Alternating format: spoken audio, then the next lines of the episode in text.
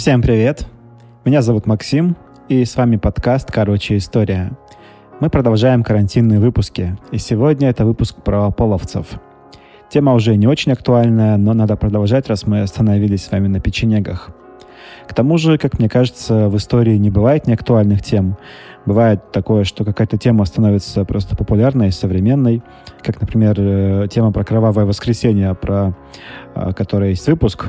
Выпуск вышел почти в аккурат в 115-летнюю годовщину э, этих событий, и поэтому набрал рекордное число прослушиваний. Но мы сегодня про половцев.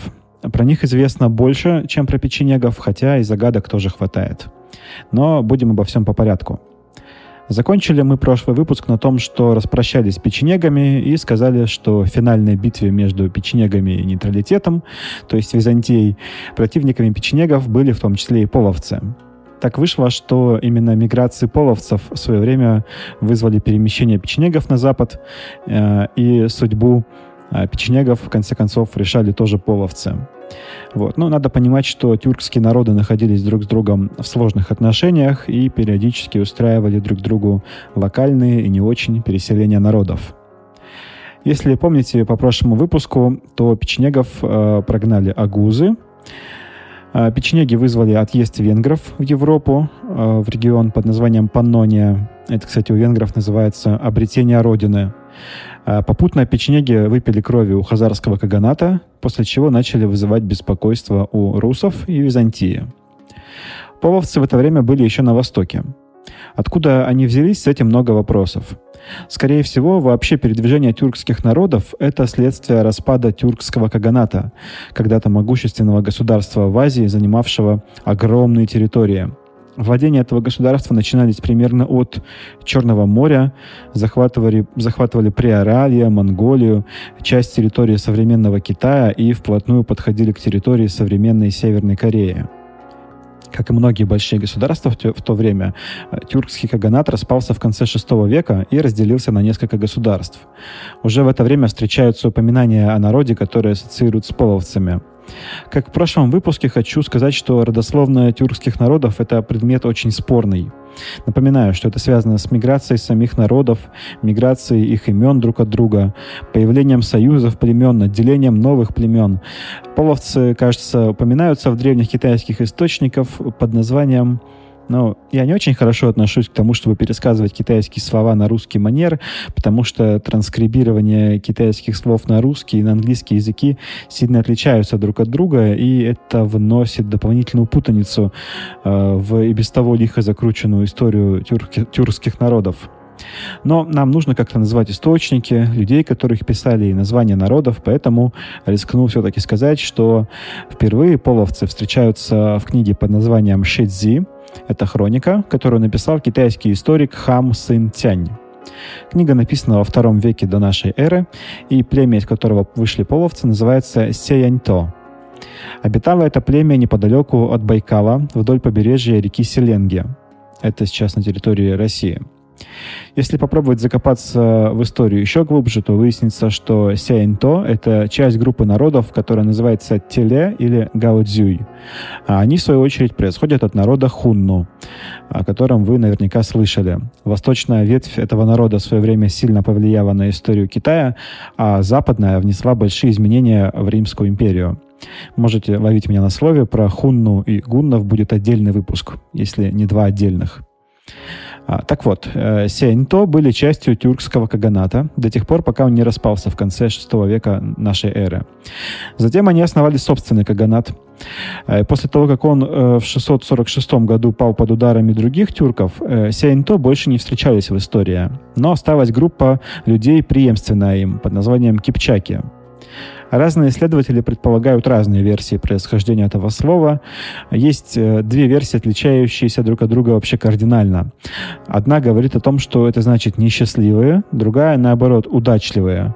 Э, в контексте происхождения племени это может означать, что когда-то после падения Каганата э, Сяинто, спасшиеся от уничтожения, действительно могли почувствовать себя как неудачники, потому что их государство погибло, и их доля теперь довольно тяжкая. Им предстоит теперь скитаться и искать себе подходящее место.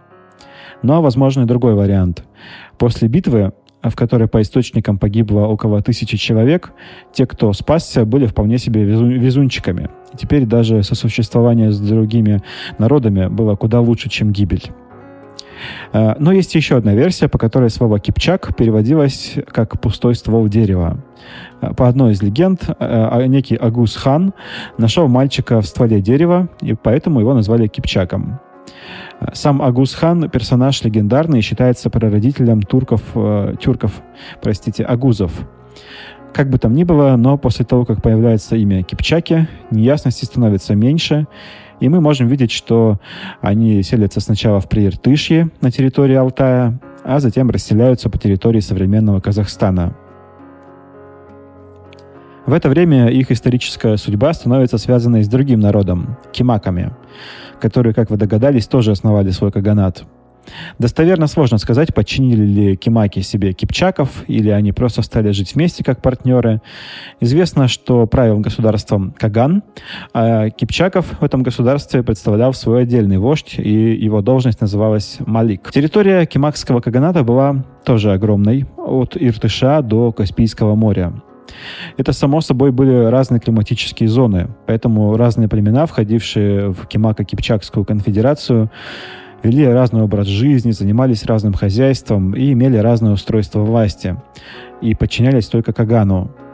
Кстати, некоторые исследователи полагают, что после расселения кипчаков по территории современного Казахстана произошла достаточно типичная для тюркских народов миграция слова «кипчаки» на другие народы. Это до сих пор э, такой предмет для обсуждений, но в целом похоже на правду. По поводу образа жизни мы точно можем утверждать, что кипчаки были кочевниками, но на самом деле даже кочевой образ жизни бывает разным. Можно кочевать по всей степи, переезжая каждый раз на новое место, когда старое по каким-то причинам э, будет не устраивать. Например, пастбище вытоптано, вытоптано и съедено, молока не будет еще несколько лет, да и с мясом перспективы так себе. Поэтому группа кочевников, она же АИЛ, она же АУЛ, она же Курень, съезжает с насиженного места, а место называется Коч, отсюда и кочевник, и путешествует в поисках лучшей доли. Есть и другой тип кочевания, когда аил путешествует между двумя локациями, как правило, летней и зимней – Э, таким образом, когда жизненное пространство поделено на две части, ресурсы расходуются экономнее, а кроме того, при таком образе жизни можно строить какие-то долгосрочные планы на территорию, потому что есть понимание, что съезжая с места стоянки, ты делаешь это не навсегда, и следующий сезон вернешься туда снова. А поэтому при таком типе кочевания можно заниматься каким-то земледелием, но поскольку территория кипчаков и кимаков была огромной и разнообразной, разные группы жили по-разному. Это значит, что у них встречаются разные типы скота, там от коз до верблюдов. Э, хоть немного, но отличаются традиции. И главное отличие это, конечно, тип кочевания. Наполовину оседлый или полностью кочевой. А более того, арабские историки писали даже о городах кимаков, которые имели укрепления, а в городе Кагана были даже храмы и рынок. Это значит, что в центре кимакского каганата кочевники переставали быть кочевниками и постепенно становились оседлыми людьми. Встречаются даже свидетельства о передаче земель по наследству, что, конечно, несовместимо с кочевым образом жизни. Но это все было в центральной Кимакии. В остальной ее части почти везде господствовали кочевники. Никаких храмов они не имели, строили святилища в виде каменных статуй. Позже эта традиция останется только у, собственно, кипчаков. Эти статуи э, до сих пор стоят э, в степях, и не только. Вопреки их традиционному названию «каменные бабы», среди этих статуй встречаются и мужские, и женские фигуры. Кипчакское их название «балбал», что значит «предок», а на Руси их называли «болванами». Продолжая тему религии, надо сказать, что кипчаки были тенгрианцами, как, скорее всего, и печенеги, о которых мы говорили в прошлом выпуске. Готовясь к выпуску, я обнаружил, что этот культ тенгрианства или тенгри вообще в последнее время становится популярным среди современных тюркских народов, как многие неоязыческие традиции – Поскольку тенгри — это культ, связанный с шаманскими практиками, то, как вы понимаете, он мог довольно сильно отличаться от места к месту, потому что в этом культе очень большую роль играла личность шамана, и личность шамана влияла и на подробности учения. Поэтому о тенгрианстве у народа хунну, у печенегов э, и у кипчаков довольно сильно отличалось, хоть э, эти все народы произошли от общего корня. В выпуске про печенегов я говорил о том, что в типичном захоронении у печенегов присутствует лошадь, как правило, частично. У кипчаков то же самое. Как правило, это передняя часть лошади, то есть морда и передние копыта. Сохранились подробности похоронных обрядов, которых было очень много. Из интересного, например, э, иногда после смерти Кипчака пренебрегали убийством лошади на пару дней – но потом кто-то из числа старейшин начинал обходить Аил и говорил, что видел во сне умершего. Тот ему сказал, что без лошади ему ну совсем никак. После этого убивали лошадь и растягивали ее на могиле. А после этого тот же старик приходил к родственникам покойного через несколько дней и говорил, что тот опять ему приснился и просил передать, что лошадь пришлась ему в пору, и вот теперь он окончательно успокоился. Так вот, мы немного поговорили об общей жизни кимаков и кипчаков. Как вы понимаете, кипчаков позже стали называть половцами. Но почему наша тема половцы, а не кипчаки или кимаки? Потому что и кимакскому каганату со временем настал конец. А раньше предполагалось, что этому предшествовала эпоха неурожая, из-за которой люди начали искать лучшей доли. Но теперь кажется, скорее всего, что дело было наоборот рост экономики э, мог быть, урожай. Это все вызвало прирост населения, и этому населению пришлось расползаться во все стороны. При, примерно в это время появляется этноним, то есть название народности, э, который дал имя половцам. И не одно, а множество, связанных с желтым цветом. И перед тем, как попытаться предположить, почему так получилось, я хочу дать э, примеры и других названий половцев. Само слово «половцы» э, в русском языке происходит от слова «полова», что значит «солома». Половый значит светло-желтый, соломенного цвета. Сравните с английским словом pale, бледный. А, одно из предположений, что половцы назывались так, потому что они пришли из полей, то есть из степей. Вроде правдоподобно, но не очень сочетается с другими их названиями. В немецком языке половцы назывались э, фолбан, валане, э, флавен. Это все вариации тоже на тему бледности. У венгров они назывались палоч, но также венгры их еще называли кунами. Византийских источниках половцев называли куманы. Насчет этого есть нюансы. Э, куманы в переводе с тюркского тоже название цвета. Тоже светлого или, или бледно-желтого. Были предположения, что это из-за цвета волос кипчаков. Якобы они часто бывали блондинами. Опровергнуть это или доказать на 100%, как вы понимаете, сложно или вообще, ну, может быть, невозможно. Но маловероятно, чтобы целый тюркский субэтнос внезапно состоял из э, светловолосых представителей. Э, тюркские народы невероятно разнообразны, но и сейчас э, светловолосые представители среди них редкость даже в условиях открытого мира и возможности достаточно свободно вступать в брак с представителями других народов. Так вот, я думаю, что вам, как и мне, наверное, сложно представить себе, что когда-то по цвету ходил э, светловолосый тюркский народ, который окружали сплошь брюнеты, э, не получившие от половцев такого названия. Почему же такое, почему так, так вышло? Почему э, половцы, если допустить, что версия про половцев-блондинов маловероятна. Одна из ветвей кипчаков, которая начала свой исход из государства кимаков, называлась э, Шары или Сары, что переводится как «желтый», уже ближе. Скорее всего, это было связано с цветом их знамен, флагов, юрт, может быть, даже лошадей. Ну, что-то из этого могло быть желтым. Но вряд ли это было связано с особенностями внешности. Сравните, например, история знает народ черных болгар, а, которые никак не причастны к созданию рэпа. А, кроме того, была Золотая Орда, Белая Орда. Судя по всему, можно а, условно назвать людей, которые дали начало половецкому периоду истории своего народа шары кипчаками или желтыми кипчаками. Они двинулись на запад вместе с теми, кто недавно был их соседями. То есть с ними двинулись и кимаки, но в гораздо меньшем количестве. Раньше по этим дорогам прошли гузы, которые прогнали печенегов, которые, в свою очередь, в это время кочевали где-то рядом с Византией. Это был рубеж X и XI веков. Вот так мы проследили э, всю эту историю метаморфоз от народа Сеэнтё до половцев. Она, мы ее очень укоротили, потому что, представьте, первые упоминания о половцах, получается, идут э, с, со второго, первого века до нашей эры. А свое становление как половцы, собственно, они начали уже на рубеже XI века. То есть это более тысячи лет. То есть, представляете, от возникновения Киевской Руси до нас сейчас прошло чуть больше тысячи лет, а история половцев, когда они подошли к молодой Руси, уже насчитывала столько же.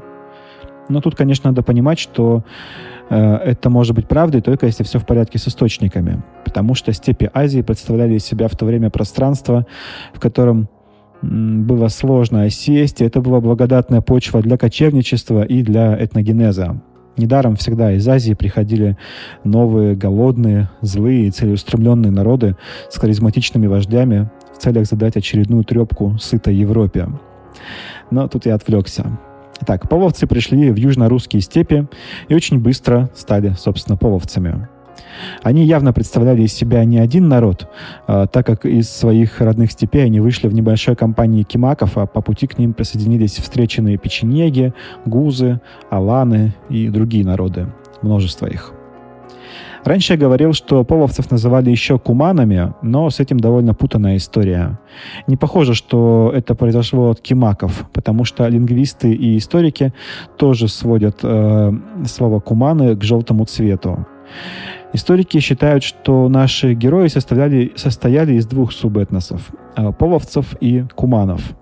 Половцы – это восточная группа, а куманы – западная.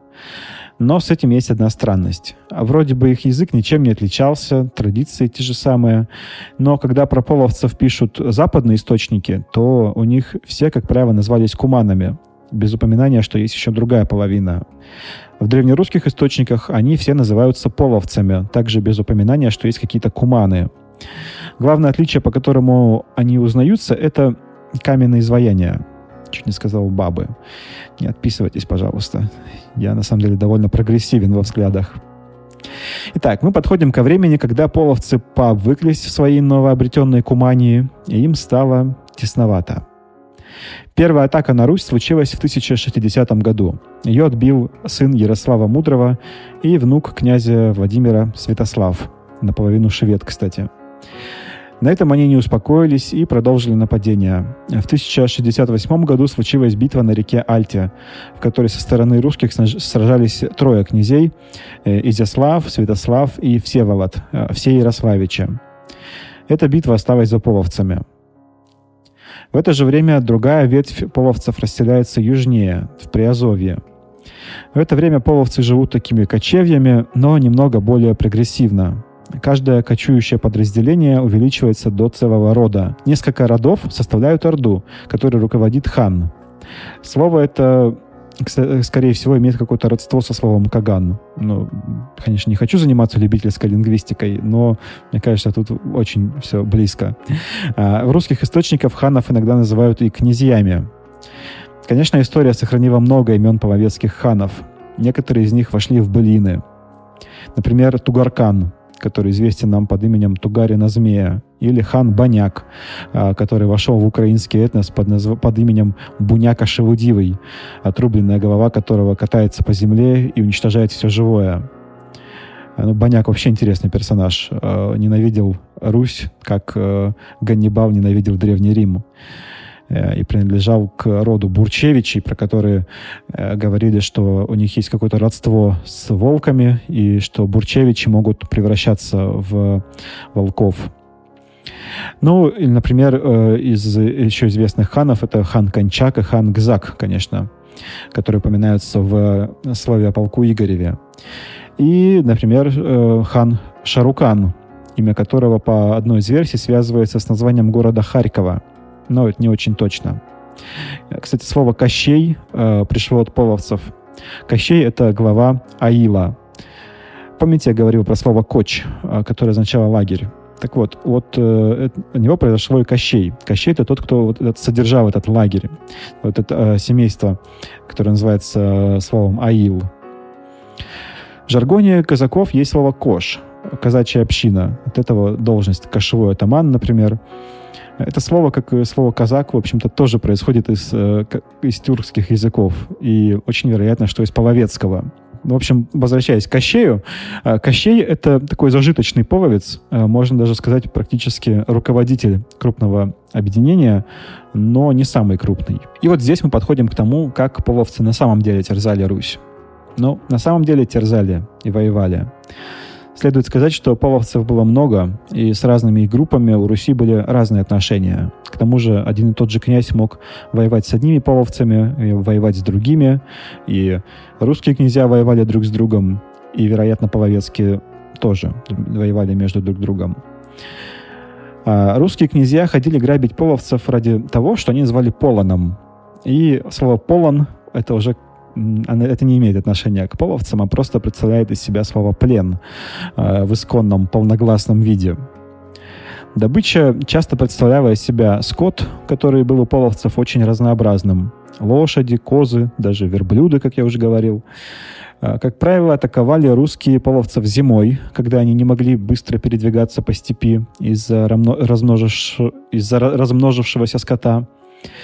А половцы не оставались в накладе и нападали на Русь летом, иногда даже по несколько раз, потому что в это время люди работали в поле, а кроме того стояла засуха.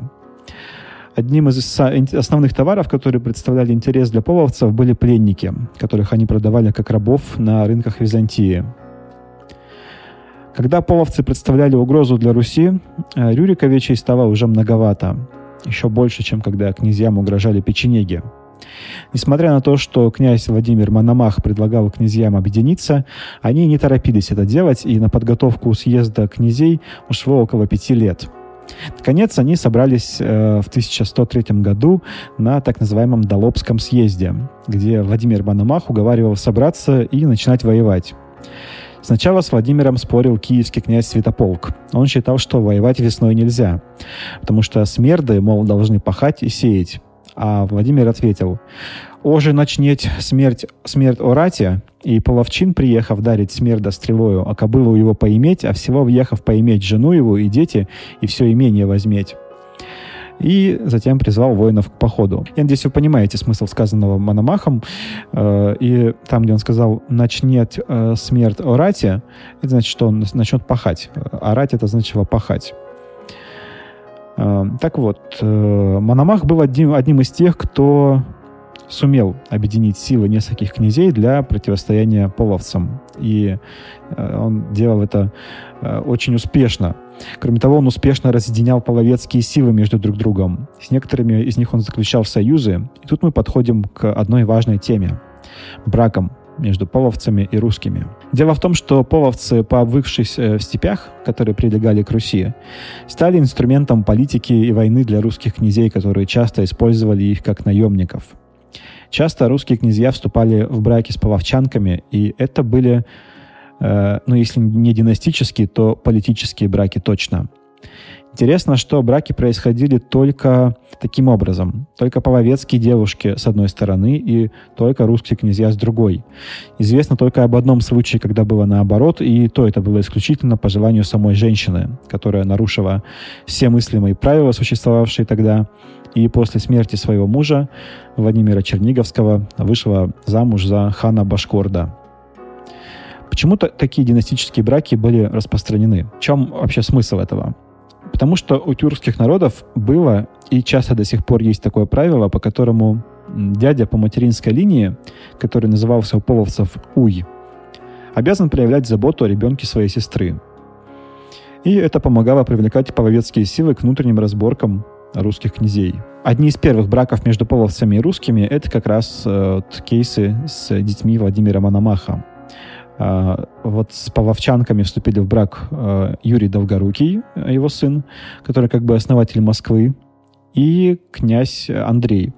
А, другой Андрей, Боголюбский, э, сын Юрия Долгорукова, получается наполовину половец.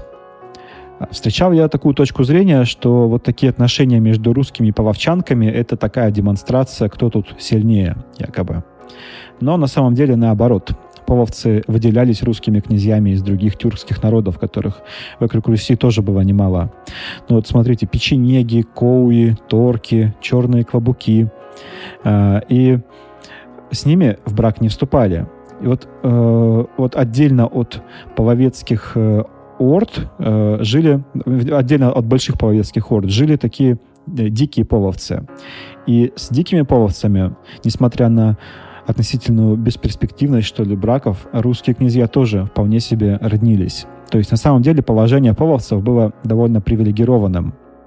А состав русско-половецкой семьи, то есть э, мужчина с одной стороны и женщина с другой, скорее всего, определялся национальными традициями. Э, в общем, постепенно, как вы понимаете, в результате этого половцы русифицировались, но не все. Часть добровольно продолжала нападать на русские земли. Какая-то часть половцев находилась э, под влиянием Византии. Например, половецкий хан Баняк, о котором я уже говорил. А после того нагоняя, который устроил половцам Владимир Мономах, э, после, их, после его, ну, скажем, талантливого противостояния им, э, которое заключалось части, частично в умелых боевых действиях, частично, в принципе, разделяя властвуй. Э, часть половцев переехала подальше от территории Руси, и они поселились в Грузии, тепло встреченные местным царем Давидом, с которым они там тоже вместе поураганили. Но в Грузии половцы жили недолго. Хан Атрак, который привел их туда, э, решил вернуться после смерти Мономаха в старые знакомые ему степи. Но часть половцев все-таки осталась в Грузии. Продолжая тему влияния половцев на другие государства, нужно сказать, что половцы, или правильнее сказать в этом случае куманы, торговали с Византией, в том числе рабами, как я уже говорил раньше. Когда, когда два народа торгуют друг с другом, то обязательно появляются словари. И до сих пор сохранился один такой словарь, а точнее, наверное, разговорник под названием «Кодекс Куманикус», который был создан в одном из крымских городов, находившихся во владениях Византии. Интересно вот в этом словаре разобрать должности половецкой знати. Хан называется словом император, ну то есть с одной стороны э, половецкое слово, с другой стороны слово на латыни. А дальше после императора э, следует титул султан, который на латыни называется рекс. Следующий бег, на латыни принцип, а, на Руси их называли ун уньшими князьями, то есть меньшими. Сейчас есть традиция, да, не то, что сейчас, давно уже пошла, переводить слово «принц», э, которое произошло от римской должности «принцепс», э, как «князь». Следующий титул «бей», на латыни «барон». Но при наличии такого словаря половецкий язык не оказал какого-то влияния на язык Византии. А вот на русский еще как – русском словаре есть огромное количество тюркоязычных слов, которые а, появились в нем вопреки известному заблуждению еще до Чингисхана. Золотая Орда, правда, внесла, внесла свой слой э, тюркизмов в русский язык. Всякие слова вроде таракан, тюрьма, лошадь, богатырь э, и так далее. Было даже мнение, что известное э, произведение слова о полку Игореве — это памятник не русской, а половецкой словесности — Тут я не хочу ступать на скользкую дорожку, я не лингвист, и советую вам обратиться к лингвистам, чтобы понимать, какие еще слова в русском языке пришли из тюркских языков и в какой период.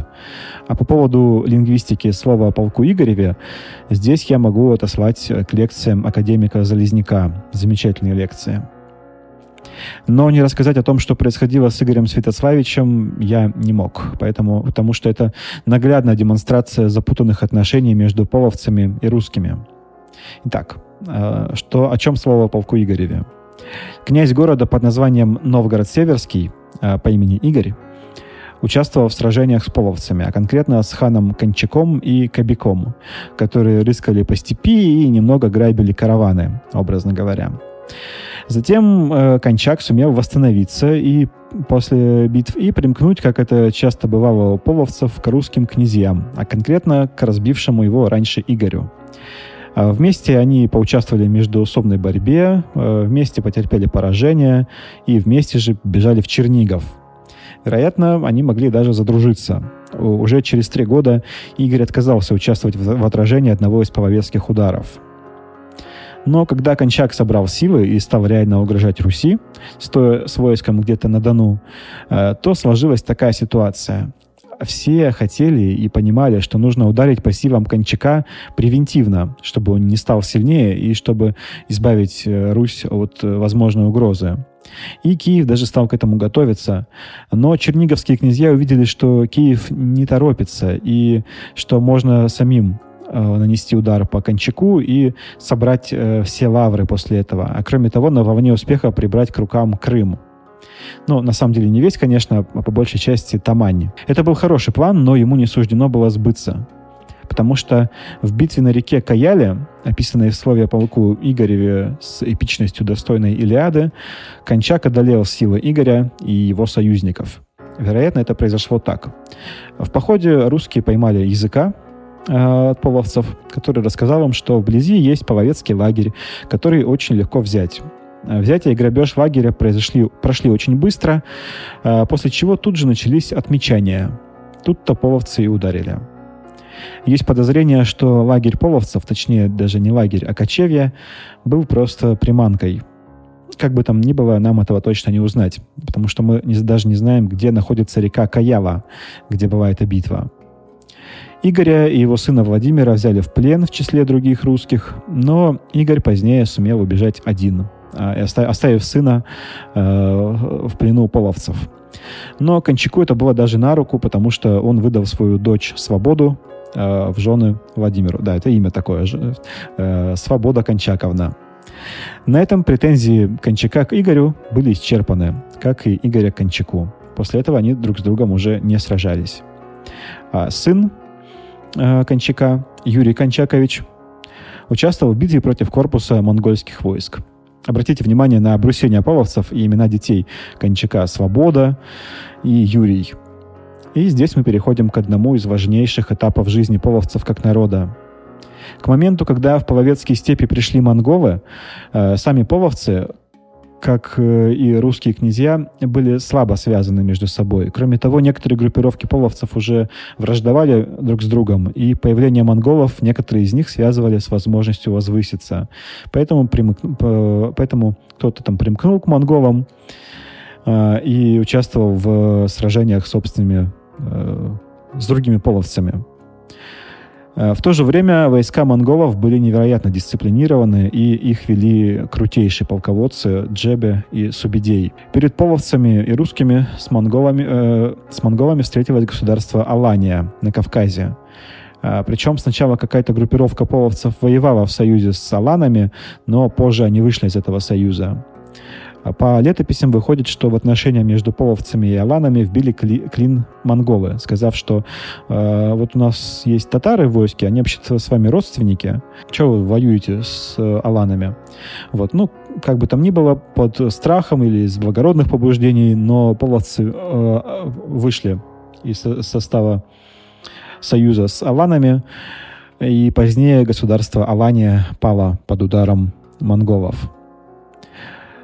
Половцы, узнав, что на них надвигаются монголы, вот, э, когда они увидели эти все сражения, решили срочно договариваться с русскими и устроили собрание в Киеве. Вы, наверное, слышали про знаменитую битву на Калке, сыгравшую судьбоносную роль в завоеваниях Руси монголами. Может быть, даже слышали в треке Оксимирона «Я хейтер», включать который я здесь, пожалуй, не буду. Ну или есть прекрасная художественная книга Василия Яна про нашествие монголов на Русь. Рекомендую. Перед битвой русские и половцы встретили монгольских послов, а, которые сказали, так, русские, это наши разборки с половцами, не лезьте не в свое дело. Но этих послов э, убили э, и отправились дальше на встречу с монголами. По пути русские с половцами встретили монгольское войско, которым командовали два крутейших полководца, которых я уже э, называл, и про которых нужно будет поговорить в отдельном выпуске про монголов. Это Джеби Найон и Субидей Богатуру. Поскольку про это будет отдельный выпуск, то здесь я расскажу только вкратце. Первых встречных монголов союзники легко разбили и бросились их догонять. Погоня длилась около 12 дней и закончилась у реки Калки, в которой половцы и русские потерпели сокрушительное поражение. Однако монголы не стали развивать свой успех и на этот раз ушли. Далее через 10, а потом еще через 7 пришли вторая и третья волны монгольских завоеваний. Все они были успешными для завоевателей, и половцы разбегались перед монголами. Они убегали из степей и расселялись кто где. Какая-то часть половцев под руководством хана с няшным именем Катян осела в Венгрии. Венгры рассчитывали, как э, часто бывает, расселить половцев по границам и использовать их в целях обороны от монголов. В знак союза Катян обещал крестить своих людей, но это не получилось, потому что Катяна обвинили в заговоре и казнили. Но дочь Катяна, Елизавету, э, успели выдать замуж за принца Иштвана. И у них родился сын, который стал затем королем Венгрии, известным в истории под именем Ласло IV по прозвищу Кун. Э, Кун значит Куман. Э, он никогда не отрицал своего куманского происхождения, прекрасно понимал, что он внук Катяна Сутаевича и постоянно собирал вокруг себя половцев. Это несколько не нравилось Папе Римскому. Э, он требовал крестить половцев в Венгрии и даже вел инквизиторский надзор за их палатками. Это привело к бунту половцев и разорению Венгрии. Э, но со временем они осели в Венгрии, христианизировались и стали там совершенно своими. Также половцы оказали влияние на политику Болгарии. Э, в 1187 году правителем Болгарии стал Асен I, этнический половец. Э, его преемниками тоже были половцы, Калаян и Барил. И после них в Болгарию хлынул поток половецкой миграции. Многих половцев монголы продавали в рабство, в том числе в Египет, который был в то время мусульманским государством. Там у них э, часто случался большой карьерный рост, и они становились мамлюками, то есть э, таким военным подразделением, по сути, гвардией. В какой-то момент мамлюки устроили то, что называется путчем, то есть э, военный переворот, и установили свое правление. Несколько султанов Египта из числа мамлюков были половцами, или применительно к Египту, правильнее сказать, кипчаками, там их называли так. Да и в элите египетской то время было очень много кипчаков. Но мамлюки были не только из числа кипчаков, но также из кавказских народов. Были там и армяне, и грузины, и черкесы, и другие, я так понимаю. Э, там народов вообще много очень. Там большое разнообразие. Ну, половцы, то есть э, кипчаки, э, они себя идентифицировали так, они жили обособленно и следили за своими родословными. Есть даже предположение, что пара кипчакских султанов по име, с именами Бейбарс и Калаун происходили из рода Бурчевичей, которому принадлежал в свое время хан Баняк, терзавший Русь. Вот, то есть... Э, Бурчевичи — это как раз те самые оборотни. Сами э, себя они стали называть там бурджаглы, Э, поселившись в Египте. Ну, а что до половцев на Руси, то они постепенно осели, также смешались э, с русскими, с монголами, с татарами, которые составляли часть Золотой Орды, и с другими тюркскими и не только народами. Так постепенно они растворились в истории, и, как видите, не только в истории Руси и России. Такая история, короче. Пора заканчивать. Я надеюсь, вам понравилось. Я только закончил делать выпуск про половцев, как Владимир Путин опять что-то сказал историческое в одном из обращений на тему коронавируса.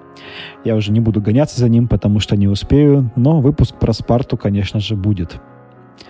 Спасибо всем, что слушаете. Заходите на Patreon, не забывайте. Заносите донаты. Я буду вам очень благодарен и буду стараться ради вас дальше. Чем больше донатов, тем больше у меня энергии. До новых выпусков. Всем пока.